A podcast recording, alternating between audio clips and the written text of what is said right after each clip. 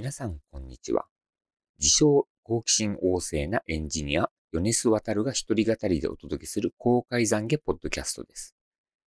私は新しいものが大好きで、熱しやすく冷めやすい性格なので、言っていることがコロコロ変わるかもしれませんので、ツッコミは優しくしてください。さて、番組の紹介です。この番組は私のブログ、公開懺悔日記のネタと、補足説明と言い訳を中心にブログに書いていないネタのアウトプットをしていこうとか、と思っています。本当は私の喋る練習を公開していこうという自称エンジニアによる喋る練習場。さて、えっ、ー、と、今回最初のネタなんですけれども、前回のポッドキャスト第15回目、今回が16回目ですので、15回目の、えっ、ー、と、フィードバックをいただきました。こちらの方が、えっ、ー、と、シグナルの方届いたんですけれども、ヨネスさんのポッドキャストを聞いている音質いいなというのは最初に思ったことというのが、えっ、ー、と、ありまして、かなり嬉しいフィードバックをいただきました。聞いているのは友達だけっていうのがあるかもしれないんですけれども、公開することに意味があるなとは考えております。えっ、ー、と、ブログの方にも2011年の方にも書いたんですけども、今から10年前ですね、書いたんですけれども、このブログの最大の読者は私っていう形の方で、えっ、ー、と、なんでブログを書くのかっていうタイトルの方にも書かせていただいたんですけれども、やはり自分が忘れないようにストック、まあ、まとめをするためのブログだよと僕は思っております。だから技術の話もプライベートの話も書けるような気がします。実際、この10年経ってもここは変わってないのかなと。で、このポッドキャストの最大のリスナーは自分かって言われると、うーん、そもそも、この、ね、固定リスナーがいるのかっていう話にもなると思うんですけれどもしですね、他人、他者に向けて情報を出すとなると、やっぱ定期的に発信もやって、もっともっと内容をしっかりさせる必要があるのかなと。で、他の方に向けて発信しないと、まあ、リスナーや読者が増えないっていう状態にはなると思います。こちらの方はブログの方もそう感じてて、で、そうするとマネタイズができないという問題以外にも実はフィードバックが少なくなるから、まあモチベーションが続かないといったスパイラルに入ってやめていく人が多いのかもしれないなと。ただ、僕自身としては、まあ、自分のためと、あとサーバー管理のノウハウという意味で、まあ、コンテンツよりもどちらかといえば、あの、この辺の自分のためとか、技術に触れるための、まあ、常に24時間でインターネットにさらしているサーバーの管理をするっていうところになっているので、まあ、コンテンツが二の次になっているから好き勝手喋れるのかなと。で、ポッドキャストを始めた理由が、まあ、COVID-19 のコロナ禍の中、リモート会議が増えてきて、機材を揃えたっていうのが、まあ、ポッドキャストをし始めた理由だと思います。で、ポッドキャストの、まあ、こちらの方、揃えることによって、音質の向上はかなり影響していると思うんですけれども、この辺が、まあ実際どうなのかは不明。ただ、悪くはないのかなと勝手に思ってます。いや、思い込まないとやってらんないと。で、やっぱマイクやオーディオインターフェースとか、まあリモート会議での音質向上を図るために購入した機材なので、えっと、まあ、ポッドキャストをすることに関しては、コストがほぼかかってないと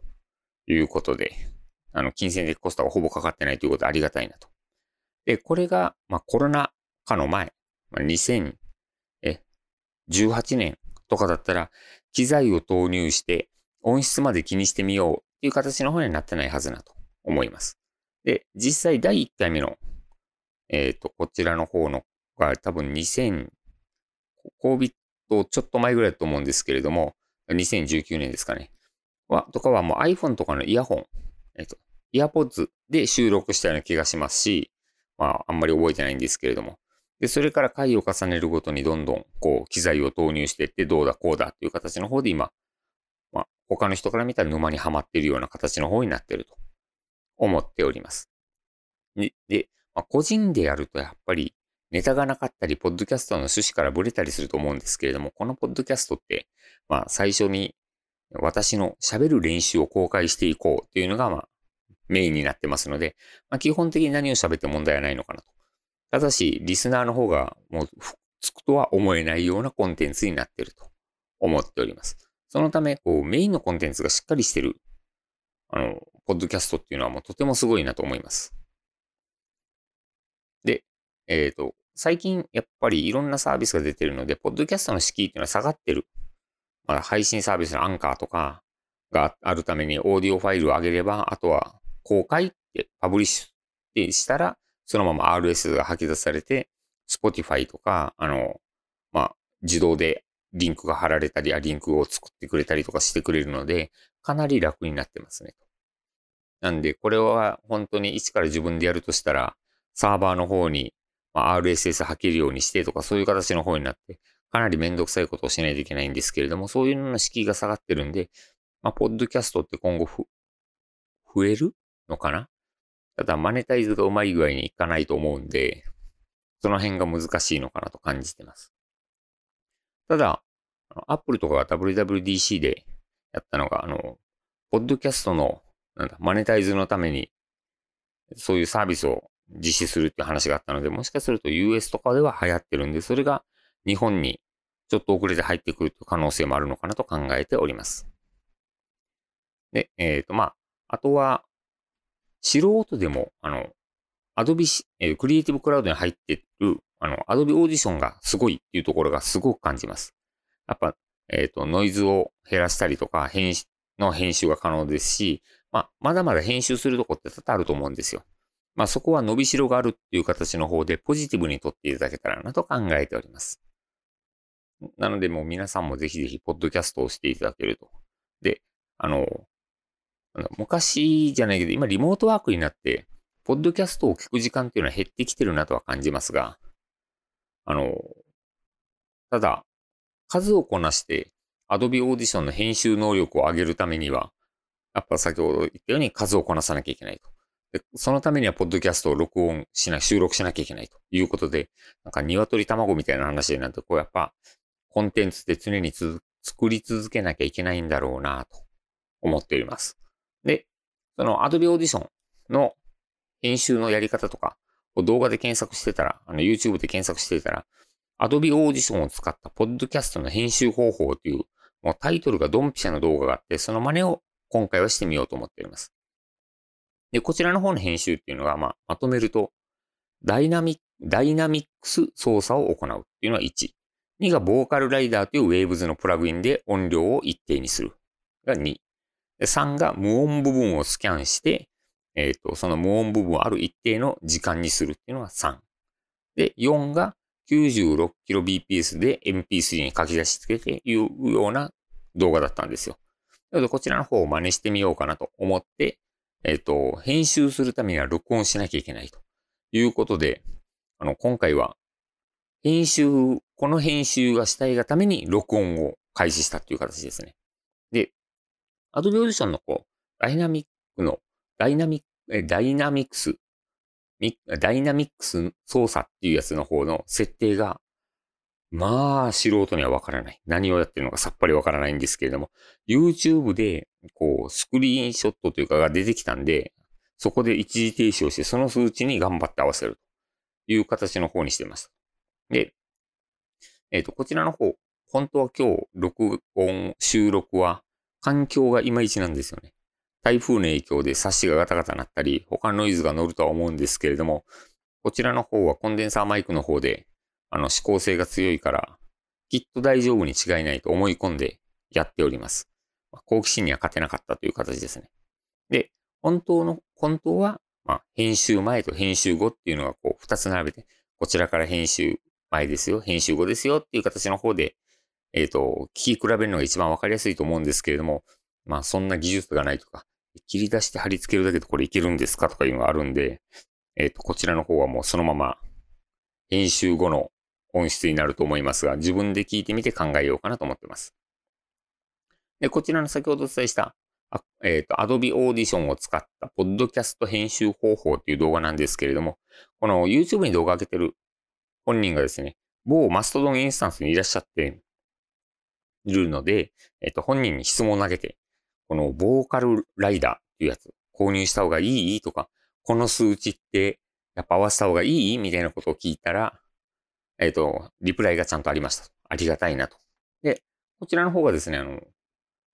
まあ、本人が知っててバックボーンがあって、この人はどういう人かっていうのがわかるから、あの、なんだろう、僕の中では、あ、この動画はの通りにやればもしかすると今よりうんと良くなるかもしれないっていうのを感じました。なので本人を知ってるっていうのはすごく大切だよなと思います。で、そのリプライの中で、まあ、やっぱり何に使うかにもよるけれども、喋りなら、ボーカルライダーは楽、楽できるんであった方が便利だよっていう回答があって、で、なおかつ、えっ、ー、と、ダイナミクスの設定に限らず、こういったものの設定は正解はなくて、環境や自分がどんな風にしたいのかによって妥協点っていうのを探すしかないよねと。ただ、注意するとすれば、恋に深くかける場合を除いてはかけすぎないことという、なかなかこう、プロのご意見をいただいて、なるほど、と思いながらも、こう、なんだろう。こんな風にしたいとか、味付けをどうしたいっていうのが僕自身が全くこう、イメージすらついてないので、まあ、おいおいこれはやっていこうかなと思ってます。なんで今回はちょっと真似をした、あの、Adobe Audition の数値の方でやっていこうと考えております。で、えっ、ー、と、このボーカルライダーは楽できるんであった方が便利っていう、アドバイスがあったので、えっと、3300円だったかな。で、購入しました。で、なんか本当はこう、本当はっていうわけじゃないですけど、セットがあるんですよね。こう、いろんなプラグインが入ったセット。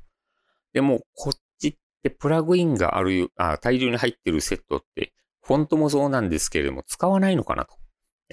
使わないじゃなくて、使いこなせない。このプラグインって一体何だろうとかいうのがあるんで、えっ、ー、と、もう単品でボーカルライターのみを注文して入れてみました。で、使い方はまだ分かってないというか、あの、インストールしただけ。あとはこの編集時でどうなるかをちょっと楽しみにしてます。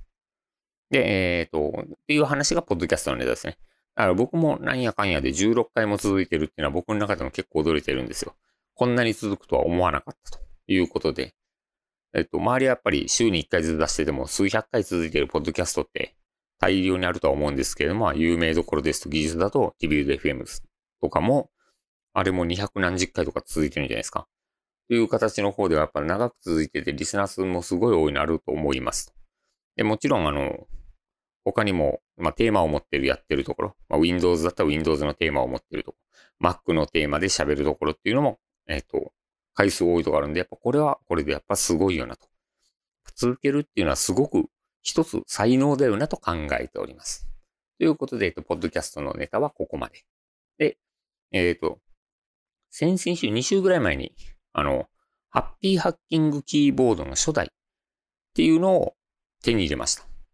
で、こちらの方がですね、ハードオフっていう、まあ、中古屋さんのジャンクコーナーに置いてあって、お値段が100円。もうハッピーハッキングっぽい、ハッピーハッキングキーボードっぽいなと思いながら見てたら、100円でなおかつ初代ということで、えっ、ー、と、初代って言ったら型番いくつになるんだ ?KB01 とかそんな感じの型番なのかな？これ違ってたらごめんなさい。で、まあ、こちらの方を購入しました。で、使える使えないとかではなく、もう最悪、最悪というか、オブジェに今してます。で、実際今から使おうとすると、PS2 を、まあ、USB とか Bluetooth に変換して使うっていうことになるので、かなりめんどくさそうなので、えっ、ー、と、オブジェとして購入したら100円でも十分買いかなと考えております。で、えっ、ー、と、こちらの方の筐体が1997年1月に作られたやつっぽくて、で、値段もあのと当時、今と変わらずに3万円ちょっとの値段だったんじゃないのかなと記憶しております。えっ、と、あの時は97年で僕が大学生の頃。で、こちらの方がなんか、 Happy Hacking Keyboard が出るってなった時に、あの頃はツイッターもないし、あの、SNS っていうのはそんなに、そんなにと、ほぼなかった時代だと思います。ミクシーがあった、なかったような気がするな。なので、えっと、情報流れてきたのが、えっと、メーリングリストとか、あと、ネットニュースとか IRC とか、という形の方で、あの、そう、そういうメンバーの中で買うよっていう方々のユーザーっていうのが、まあ、僕のイメージなんですけども、まあ、すごい先輩方のエンジニアで、ユニックス使いがメインでっていうような、やっぱ憧れの先輩たちが使ったという感じでした。で、もちろん実際に購入されて持ってらっしゃる方っていうのは、まあ僕の中ではそうそうたるメンバー。で、えっ、ー、と、なんだろう、あの頃学生で、まあ今もそうなんですけど、お金もほとんどなかったんで、えっと、3万円もキーボードに出せるっていうのは頭おかしい人たちだという認識があの頃はありました。今から25年ぐらい前。で、えっと、私がハッピー発見キーボードを買ったのは実は2004年なんですよね。21世紀になってから。ハッピーハッキングライト2をその時に初めて購入しました。で、えっ、と、やっぱり3万円は出せないということで購入したんですけども、ライト2を。えっ、と、1年後、2005年にはハッピーハッキングプロフェッショナルの無刻印買ってます。で、えっ、と、なので、ハッピーハッキング使い始めて15年以上という形ですね。まあ、飽きもしないでよく使ってるよなと思いますが。なんだろう。ハッピーハッキングが素晴らしいっていうのもあると思うんですけれども、ハッピーハッキングキーボードに体が最適化されたっていうのが正しいような気がします。えっ、ー、と、今も前回もポッドキャストのネタにしましたが、ハッピーハッキング2台で分割キーボード風で使ってますっていうのを、まあ、ツイッターの、えっ、ー、と、ハッピーハッキングキーボード25周年とか、ハッピーハッキングキーボードのある生活みたいな形の方のハッシュタグをつけると、えっと、なんだ、抽選で何か当たりますよっていうのがあったんですけども、そちらの方に、おとといぐらいかな。当たってます、当たりましたっていうのが、あの、ハッピーハッキングのオフィシャルのアカウントの方からメールが入って DM が来て、かなり嬉しいっていうのはあります。で、えっ、ー、と、今目の前にハッピーハッキーボード1台しかないんですけど、その理由が、まあ、長男がゲームをしたいから、あの、ノートパソコンのキーボードじゃなくて、外付けキーボードを使わせてということで1台奪われました。で、長男曰く、えっ、ー、と、外付けキーボード、ハッピーハッキングキーボードしか使ったことないと。まあ、まあ、うん。まあ、で、これに最適化、まあ、ね、高校生の頃からやっておくと悪くはないからいいかなと思ってます。で、で、長男に貸して長男ちょっと環境を見てみると、なんだろハッピーハッキングキーボードに、えっ、ー、と、マウスの方が、えっ、と、ロジクールの MX マスター3でしたっけ？と、えっ、ー、と、スピーカーのマイクの方が、アンカーのパワーコンフっていうような、まあ、ほぼほぼ私と一緒の似たような環境になってます。で、えっ、ー、と、自宅だと、あの、パワーコンの方からヘッドホンに出してそれで聞いてるんですけれども、まあ、マウスの方が実は1万円オーバーのマウスを最近また買って渡したと。でも、こちらの方はマウスはなんか、ロジクールがいいよっていうのが昔、先輩に言われたんで、それを守ってるという形なので、もうマウスはロジクール、ロジクールかマイクロソフトのマウスがいいよねと思い込んでる僕は人種なので、えっ、ー、と、まあ、こちらの方は、まあ、ちょっと高くても、高いマウスだけどいいかなと思って、ロジクールの方を使わせてます。で、僕自身の方は今、トラックボールの、これなんだろう。こっちは安いやつで、えっと、L5、M575 っていうトラックボールの、親指トラックボールのタイプを使ってるんですよ。まあ、これはこれで安くてコストパフォーマンスがいいということで気に入って使ってます。ただ、複数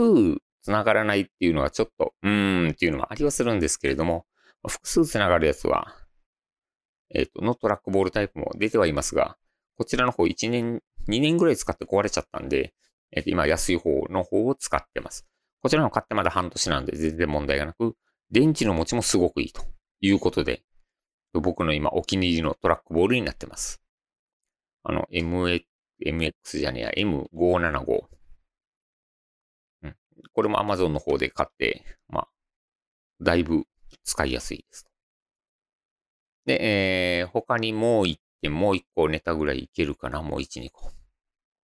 あとはブログに書いたやつはあった。整理整頓。あの、机の上とか机の下とかのケーブルをきれいにしようというのを思い立って、えっと、きれいにしました。で、こちらの方、日記の方にも書いたので、ぜひともデスク周りを整理するために買ったものという形の方で自分の考えをまとめて記事化しました。で、まあ、ポッドキャストで喋るためにブログを書くメソッドっていうような形になってて、下書きして自分の考えをまとめてそれをネタにポッドキャストで喋るという形。で、えっ、ー、と、まあ、画像の方は撮って、えー、上げたんですけど、まあ、インスタとかツイッターとかに上げてますと。で、購入したのが3話サプライの電源タップ10個。10個口、10個じゃない、10個口を2つと、えっ、ー、と、スパイラルチューブとタイラップの方の3つを買いました。で、電源タップ10個口にしたのは、えー、っとですね、机の方が今、前回もお伝えした180センチぐらいあるんですよ。なので結構大きいタイプなので、まあ、両サイド、右と左側の方にも出せるようにしましたよと。で、えっと、あと、両サイドやっぱ電源タップがあると、右側の機材、右側のタップから、左側の機材、左側のタップからという形の方で取って整理をしております。この10個口っていうのは数が多いっていうのもとても嬉しいんですけれども、実はそれ以外にも上面に5個の口、で、側面に5個の口があるタイプで、えっと、アダプターを挿した時の干渉がすごく少ない気がします。かなりの数が挿せると。前までは、あの、ちょっと干渉して全然ポートにさせないよっていう問題があったので、あの潰してしまう。向きによっては潰してしまう。で、2個も3個も潰されたらたまったもんじゃないとかそういうのがあったんで、えっ、ー、と、ここ、このタップの方はとても気に入ってます。で、やっぱり、まあ、ちょっと2、3年前までは MacBook とか使ったんですけど、あちらのまあ電源タップがとてもかっこ悪い。よろしくないと。いうことで、まあ、そういう Mac 系の人にとっても嬉しいのかなと思います。で、スパイラルチューブ。スパイラルチューブで複数の電源ケーブルを巻いて1本として机の上に上げるようにしてる。さあまあ、見た目は下の方のごちゃごちゃ感がすごく減りました。で、タイラップが、はいらなくて、スパイラルチューブだけでも十分かなというような形ですね。あの、かなり太いやつですと、やっぱりタイラップの方がいいと思うんですけれども、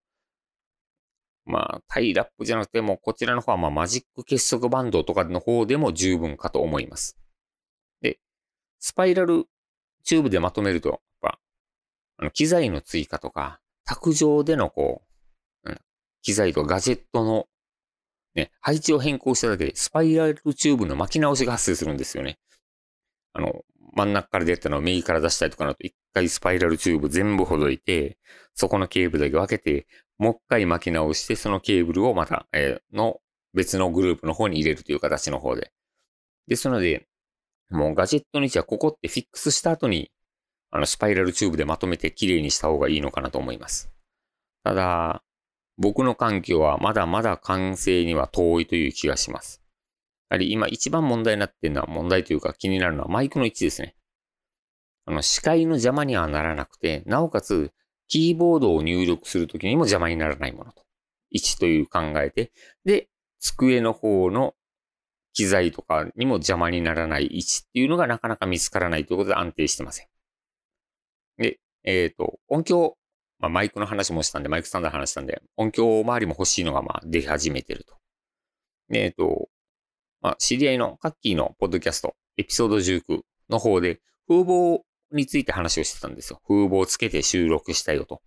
いうことで、エピソード18ではかなりあの風の音が入ったんですけれども、風切り音がほとんど入ってこないと。ウィンドジャマーってすごいというような感じなんで、で、この、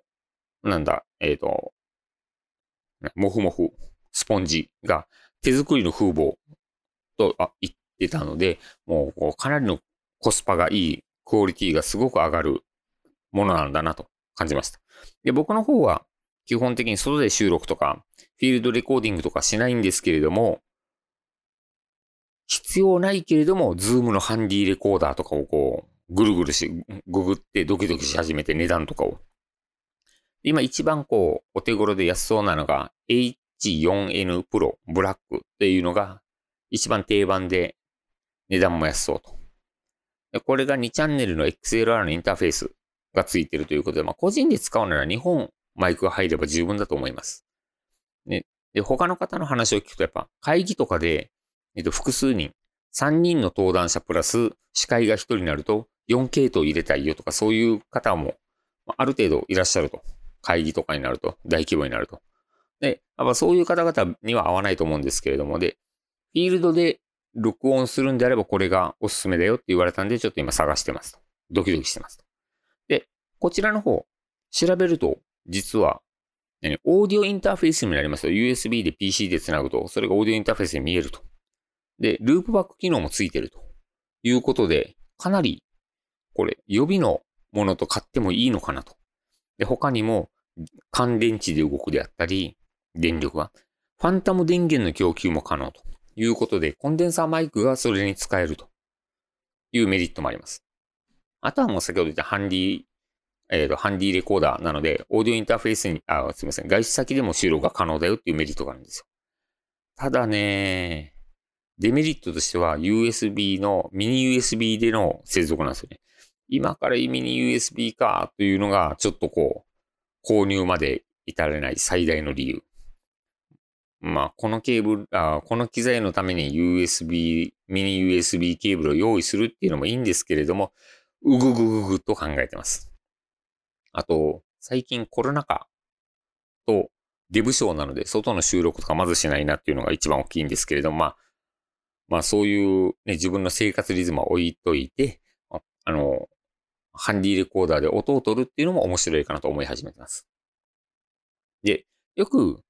ポッドキャストとかで、後ろでガヤが入ってるようなものに上から重ねると、あの、喋ってる声こちらの方を重ねるみたいなポッドキャストを聞いてんですけれども、やっぱ、ガヤの使い方がうまく、ガヤというか、こう、周りの環境音というんですか、音がすごく使い、えっ、と、使い方が上手で、あ、これ真似したいなと思うと、やっぱりこういうマイクで撮って、えっ、と、編集の方で後から、えっ、と、乗っけると。チャンネル別で乗っけて、ボリュームを少し小さくしてっていう形の方でやると、こう、違う雰囲気になっていいのかなという気もしました。なのでやっぱ欲しいなどうしようかなでも欲しいもん他にもあるしなと。ウェブカモとか欲しいなとか。あの、やっぱテレビ会議じゃなくて、えリリモート会議とかで、まああんまりカメラをオンにすることはないんですけども、やっぱお客様喋るでカメラをオンにしたときに、もうちょっと上から撮りたいなとか、いうのを考えると、ウェブカモが欲しいなと。で、調べてみるとというか、あの、知り合いの方に聞くと、このノイズ乗ってるかな？差し上ガタガタ言ってる。台風嫌だなえっ、ー、と、ウェブカム代わりに一眼レフを利用してるよと。で、その一眼レフすごいいいよって聞いたアルファ6600とか勧められて、もう、ウェブカムとして使うにアホかなみたいな。15万円オーバーのウェブカムってどういうことよと。思いながらも、はあ、そうですかと。でも、いやいやいやと。で、えーと、ただ、手ブレ補正いらないんだ。ちょっと安い α6400 でもいいよとか勧められたんですけど、それもいやいやいやいやと。いや、危ないと。この人たち危ないなということで、ちょっと今、次はカメラ欲しいんだけど、あの、まだ買うには至ってない。それを、それだったらオーディオインターフェース欲しいなとか、ミキサーが欲しいなとか、あります。ね。欲しいなっていうミキサーなんですけれども、こちらの方、実は1台はミキサー今使い始めました。あの、パソコン2台からの出力をミキサーに入れて、ミキサーからヘッドホンアンプ、スプリッター、ヘッドホンアンプ、ヘッドホンという形の方で、えっと、一つのヘッドホンで聴けるようにしてます。そしたら、あの、まあ、会議用の、えっ、と、仕事用の PC の音と、プライベート用の PC の音が、まあ、同じヘッドホンで聴けるっていうメリットがあるので、そちらの方を利用してます。やっぱこうすると、あの、まあ、卓上でスピーカー置いても多分一緒だと思うんですけれども、あの手元のスイッチでパチパチ変えたり、あの、なんだ、ミキサーの方で、えっ、ー、と、コントロールが可能になりますんで、まあ、机の上が少しは片付けられるかなと。あの、複数のヘッドホンを使うんじゃなくて1個のコードにすると。コスト的にも安いかなと思うんですけれどもま、ミキサー買ってミキサー投入した時点で負けじゃないかという気がしないでもない。また、その辺がもう今後難しいんですけれども、どんどんどんどんこう、沼が入って、沼にこう突き進んでるっていう感じがします。で、えっと、数ヶ月前にアテムミニプロを買ったよっていう話まだしてなかったと思うんですよ。しようかと思ってたんですけれども、なかなかこう、時間が取れなくてというか、ポッドキャストの収録の時間、だいたい20分から30分の間に収めるときに、いろ別のこうことを話して、話しきれてなかったので、今回お話したいと思います。アテンミニプロ。こちらの方、数ヶ月前で今年の頭ですね。購入したのは。もう半年ぐらい。で、えっ、ー、と、数ヶ月寝かしといて、やっと使うようになりましたよ。で、配信をしたいとか、YouTube 配信したいよとか、複数カメラを切り替えてやりたいよっていうのは全くないです。ただ、画面キャプチャーを撮るために使いたいなと思って、iPad の画面とか、iPhone の画面とか、Android の画面みたいな形の方で、それを、えっ、ー、と、テレビ会議の方で使うとか、あの、操作マニュアルを動画で作りたいとか、だけのために、えっ、ー、と、購入しました。で、えっ、ー、と、で、今、こう、最近の SARS って、マニュアルがいらないんですけれども、マニュアル作るとアップデートが早すぎて常にマニュアル続け、続けなければならないっていう、作り続けなければならない。アップデートし続けなければね、もう一回ね、アップデートし続けなければならないっていう問題があるんですけれども、まあ動画にして2分とか3分ぐらい動画だったら見ていただけるかなと思って、えっと、引っ張り出して今やってますよ。接続方法のについてはもうブログにも書いたんですけれども、えっと、まあ、ケーブル類がいっぱい必要になるんですよね。だってね、入力用の HDMI と出力用の HDMI で1本が2本にな必要になるから1本追加で買わなきゃいけないと。で複数入れようと思うと、その入れる本数分だけ必要になると。いうことで、まあ、机の上がなかなかすごいことになりますよ。アテンミニを入れると。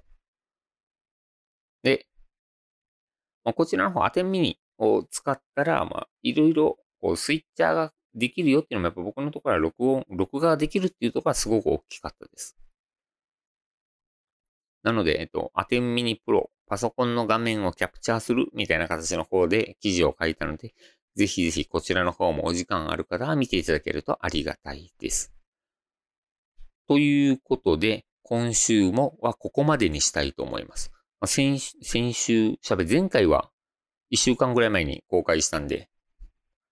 週に1回のペースでやっていくっていうのは辛いとは思いますが、あの、あまり数ヶ月も空けないようにしてやっていこうかなと。やっていこうとか、あの、公開コンテンツを作り続けていこうかなと思っております。で、えっと、で、この番組の最後に僕のブログの紹介なんですけども、えっと、URL が、公開懺悔日記の URL が https コロンスラスラ www.baras.org という形の方で、クロージング芸人でググっていただけるとすぐに出てくると思います。で、Twitter、Facebook、まあその他の何らかの SNS とかで、えっ、ー、と、フィードバックをいただけると僕のモチベーションが上がりますので、ぜひぜひ皆様よろしくお願いいたします。それではお疲れ様でした。また次回。